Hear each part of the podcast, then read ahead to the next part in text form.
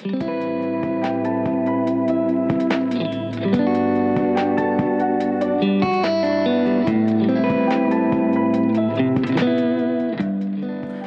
everyone.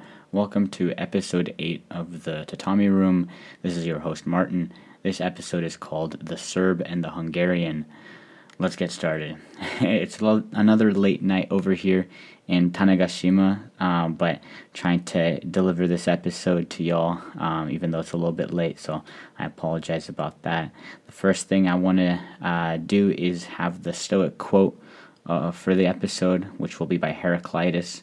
Um, he is actually not really known for being a Stoic, but this quote by him is Stoic in nature. So here goes No man steps in the same river twice, for it's not the same river, and he's not the same man. And uh, so I, I, found this quote uh, really interesting. Um, just thinking about how life progresses, and uh, you know, even though you know, a couple years, couple months, you you change as well as the things surrounding you. So that was kind of a, a one that caught my eye. I think uh, perhaps Marcus Aurelius even mentions it in the Meditations, but I, I know I've heard it in my Stoic readings before. Unfortunately, there won't be uh, the Serbian. There won't there won't be no Marko present in this uh, episode. I was planning to hit y'all with a special episode where um, my friend, my good friend Marko, um, who's Serbian, would have been my guest, but uh, we we sent it a little bit too hard on uh, Saturday night, and we were both kind of out of commission on Sunday when it came to recordings, and we were doing we are up to some other stuff, and so um, it's just me tonight. But the summary for today is we'll have a little daily life section where I'll be talking about um, T2 teaching and a little bit of confusion, as well as uh, just my uh, adventures that I went on with uh, with Marko. Today I'll have a current events section that um, talks about misinformation, and finally I'll close as always with the stat and word of the week. With that out of the way, let's get started. All right, welcome back, everyone let's begin with the daily life section. And uh, first, I wanted to talk about um, T2 teaching and a little bit of confusion that kind of ensued in the, the rather uh, short week last week. So, last Monday was a holiday, um, and then I took a day off on Friday since uh, Marko came. So, it was only a three day week, but I did get some uh, new teaching experiences. So some of the schools and or classes I went to, um, I still had to do introductions. I think it was one time, um, but there was a couple other schools, or there are two schools I think where I was already starting to do uh, T two, or where I was supposed to do uh, T two, which is just like the secondary teaching, what I was hired to do, right? And uh, so it's kind of it was kind of a mess, and I think the whole problem is is that the city hall, the people at the city hall are my bosses, but they don't really convey, I don't think, they don't really convey their expectation to me, and I don't think they convey it very well to the schools and the teachers either. They're just kind of like, hey, here's this ALT, use him as you see fit. And so what that means is my kind of job varies school to school, teacher to teacher. Um, even like same school, different teachers is like a big spectrum. And the problem is, like, I, some ALTs only have one school. So you can kind of get adjusted to that. I have 11 schools that I'm rotating between. So every, each day, each class is just like something completely new being thrown at me. So I'm hoping that I can kind of pick up the, eh, you know, pick up what they're putting down sooner rather than later. But there is even like one school where I went to where one of the teachers basically they didn't really no, they just were kind of like, okay, here, look at the textbook and run the class. I'm like, I haven't even, I've never seen this lesson before. I mean, like, I've heard of it, kind of looked it over, but I don't know how to use like the tablet and like the online activities that are embedded within you know, the little tablet they're using. I don't know any of that, so I'm just kind of winging it. Um, I ended up doing a fine job, but not really following. kind of went off track a little bit. Not didn't follow the textbook entirely. Um, meanwhile, other teachers, they have a lot better idea of like, okay, I've already they've already done the lesson before, I'm assuming, and so they're like, okay, well this is where I can bring in the ALT where there's like a pronunciation part um, or something like that. They have a better idea of how to utilize me.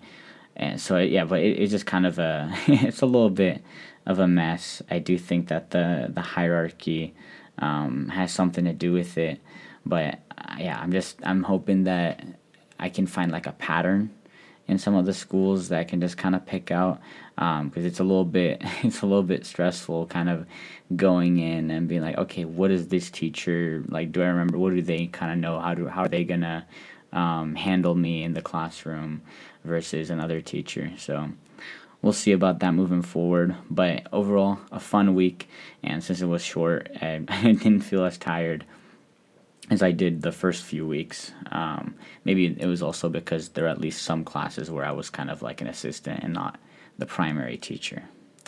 In any case, I want to move on to talking about my time with my good friend Marko. Uh, Marko and I have been friends since um, early high school, and uh, he ended up coming out to visit me out here, um, much like my friend Nate last week. Shout out to both of them.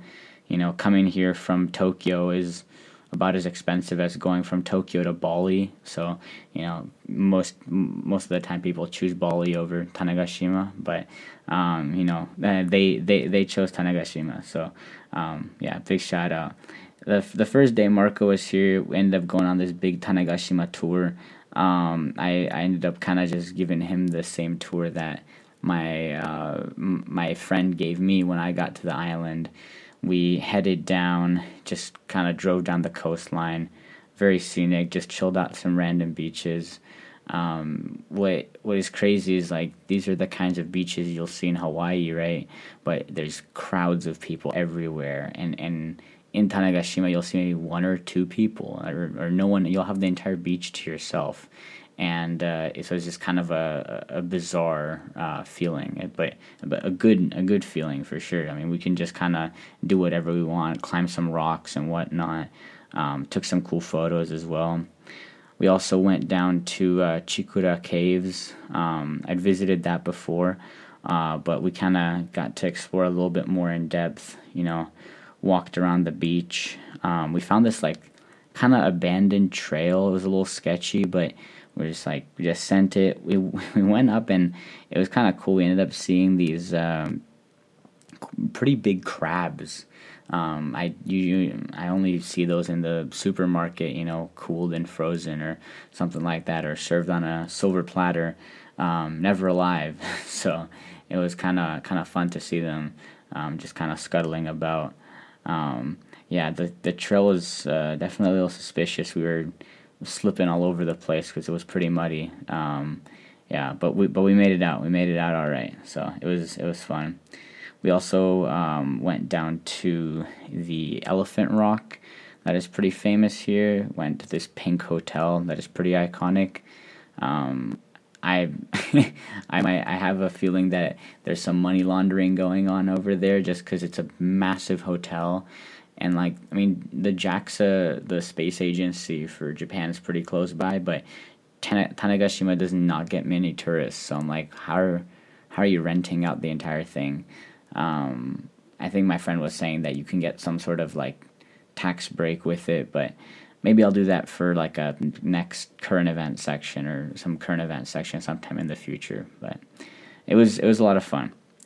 Uh, the next day, we ended up visiting uh, which is the gun museum, and Gesote, which is kind of this cultural house. So Tanegashima is uh, famous for its guns. Um, they were brought over from Portugal in around um, 1500s, I believe. Uh, and recently, there's the 480 year anniversary of the first gun uh, that came to Japan, which you know it came to Tanegashima. Um, some of y'all might recall and I think it was episode two, two or three.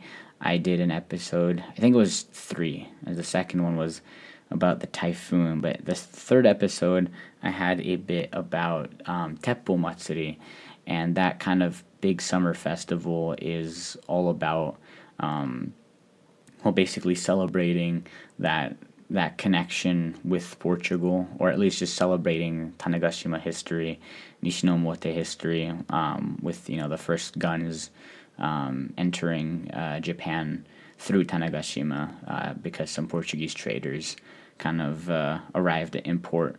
I think what was interesting, I found out the museum was that the first um, guns in Japan were actually just called Tanegashima, um, just because they, they were from there. Um, and so that's kind of interesting that a whole like you know now obviously they're called they're called something different, but for a while they were known as just Tanegashima or Tane or something like that, if I recall correctly. The museum was really interesting, but um, again, it was it was similar to the Kumamoto-jo or Kumamoto Castle experience, where I uh, a lot of it was written in Japanese, and there was a lot of videos, which kind of helped. I tried my best translating for Marko. I don't know how good a job I did, how much uh, he couldn't already get from context, but I I tried. But it was a it was a fun time. Gesote was this cultural house, which is part of um, Tanegashima Castle called Akaogijo. And you might have noticed that I haven't really talked about Kumamoto, not Kumamoto Castle. I talked about that last week, but Akaogi um, Castle, which is in right here in Nishinomote. It's because it's not really a castle; it's just kind of this central area of Nishinomote. They didn't really need a castle like a um, what you would think of as a castle, you know, pointy towers and high walls kind of thing on the island. So their kind of castle was just kind of a, a central area. Um, you know, there's not really any big walls or ramparts or any of this, any of that. Um, in any case, the cultural house was really interesting. We tried archery. Um, I I tried with it was a right-handed bow, and I sat down trying to shoot with my left hand because I'm left-handed. That did not work out, or well, they warned me beforehand. Um, I actually ended up hitting a bullseye uh, and uh, beat Marko, which is kind of nice because he's an Eagle Scout, so I kind of got to flex that over him.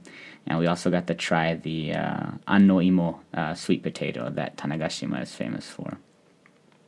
Finally, I think the highlight, I would say, my highlight um, was discovering or going to the onsen here in uh, Nishinomote with Marko. I hadn't been to uh, the onsen uh, prior um, to this week or last week, and uh, we just decided to give it a go one day. we entered like complete foreigners with our uh, pants on, and then halfway through we realized we were not supposed to be doing that, so we just we just said screw it and uh, went ahead and tried to immerse ourselves in the, the local way of doing things. Um, of course, no one said anything when we came in with our pants on because um, that's not really how, how you operate around here. But uh, it was great. Um, there's a really interesting part of the onsen where they had this like electric bath. Um, Marko and I were kind of joking around that if that if if that malfunctioned, the entire like um, anyone chilling in the onsen would just kind of uh, pass away. I think it was uh, I don't know. I think there's definitely a safe way of doing it, and that's how they were doing it. But there's these little like electric shocks that came through the water in the specific area, and if you put your hand there, you could kind of like it tensed up your muscles or whatnot, or it just ran electricity through them. And I've been to an onsen before, but I'd never done like the electricity thing, so I thought that was really interesting. Um, I'm not sure if it's my cup of tea, but um, it was a it was a good experience nonetheless, and uh, getting some sauna time was also pretty nice. So, yeah, that was uh, that was kind of it for the week. Let's move on to a current event section uh, about misinformation coming up. All right, welcome back, everyone. Let's get started with the current events section, which will be on misinformation or combating misinformation. So, this section was inspired by a comment that Marko made while we were talking about um, why he did not want to go to a talk about combating misinformation. So, he, he succinctly summed it up by saying the best way to avoid or combat misinformation is with your prefrontal cortex. so, that got me thinking okay, is this actually true? Or uh, let me do some research about misinformation. I think it's a kind of an interesting topic. That, it also reminded me that I did a science project in high school, um, received an honorable mention for it at the science fair. Uh, but it was about astroturfing, which is a, a, phenomenon where kind of big companies create um, fake grassroots organizations in order to sway public support. So even though the organization appears to be like a grassroots organization and uh, kind of uh, deceives people into thinking that it's a grassroots cause, it's actually just all being kind of orchestrated by a, a bigger bigger company. Um, but enough of that. Uh, around the mid 2010s, so I guess around the same time I was in high school, people started to be aware of the kind of misinformation problem because around that time, like 2017, uh, 50% of people use social media for some type of news already. And I'm assuming that that figure has kind of, it's only increased. And I would say that that figure is probably at 75% right now, that being a conservative estimate. Also, by that point, mid 2010s, trust in media was also had been falling for a while, but it kind of reached a record low in 20, 2016 at 32%. Um, 32% is the end of the data set that I was looking at. Um, so it probably just it's kept on falling. Uh, at least uh, that's what I would suspect, given kind of the current uh, political climate in the U.S. so fast forward to now, companies um, are trying to combat this. Uh, politicians are trying to combat this. Some companies, like Reuters, are you know creating their own misinformation combating departments. On the other hand, the Biden administration recently announced its plans to tackle misinformation for the 2024 election. So in 2020, if y'all remember, a lot of news and uh, news sites, websites cracked down on misinformation about uh, COVID, the COVID vaccine, uh, the election, um, among other things. But by 2023, this trend has been kind of uh, it's been reversed to say the least. Um, basically, a bunch of lawsuits um, arguing that such uh, kind of crackdowns are impinging upon the First Amendment, as well as uh, kind of the leadership of Twitter or X, as it is now called, um, have pushed uh, this trend back into the other direction. So, more recently, um, social media companies and news sites have taken a more laissez faire approach to what can be posted on their platforms. And so that's kind of left the um, Biden administration in an interesting uh, situation. Like, what do you do? You can't, you know, call out social media companies to, you know, take down uh, that kind of information um, where it's not possible for them to do so. So, what are you going to do about it? And so, what Biden um, has done or has announced is that he's going to do what I'm calling a sort of drown them out approach, where he's going to have a, a massive media team that will, you know, basically flood the um, the internet with paid advertisements that are kind of protecting or count trying to counter um, the false advertisements that are out there. So I'm not sure which approach is better, whether it's kind of the regulation approach um, that sort of uh, can violate the First Amendment at times, or is this like can't beat them, uh, join them? If there's going to be fake information out there, then you know we'll flood the market with information that kind of protects us from the fake information. I think that's just kind of a zero sum game where it just means that politicians need even more money to finance their campaign. I don't know. Um, I'll leave y'all to kind of make a verdict on that. Uh, I got two things uh, I wanted to share to kind of end the episode. Um, so I only read the abstract for this paper because it was behind a paywall, but it was recently published in Nature about just evaluating misinformation um, in kind of it was a very big study, uh, very big study, and what they found was that analytic cognitive style, and stronger accuracy related motivations um, basically increase one's ability to um, detect misinformation and I guess in the, in a sense counteract it. Whereas sort of endorsement of individual responsibility over government support um, went in the opposite direction. It meant that an individual was less capable at determining what information was was false um, and what, which ones were true.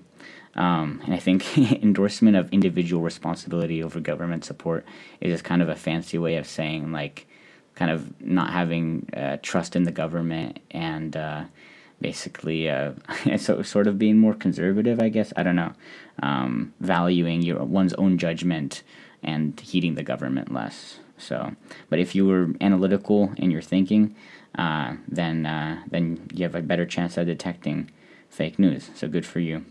Um, I think these kind of lend credence to uh, Marko's suggestion earlier that the prefrontal cortex is the best way to deal with misinformation. You know, if if you have a you know analytic style, then uh, you're good to go. And finally, I also wanted to share that um, perhaps unsurprisingly, X ranked the lowest among uh, social media websites surveyed um, about handling misinformation.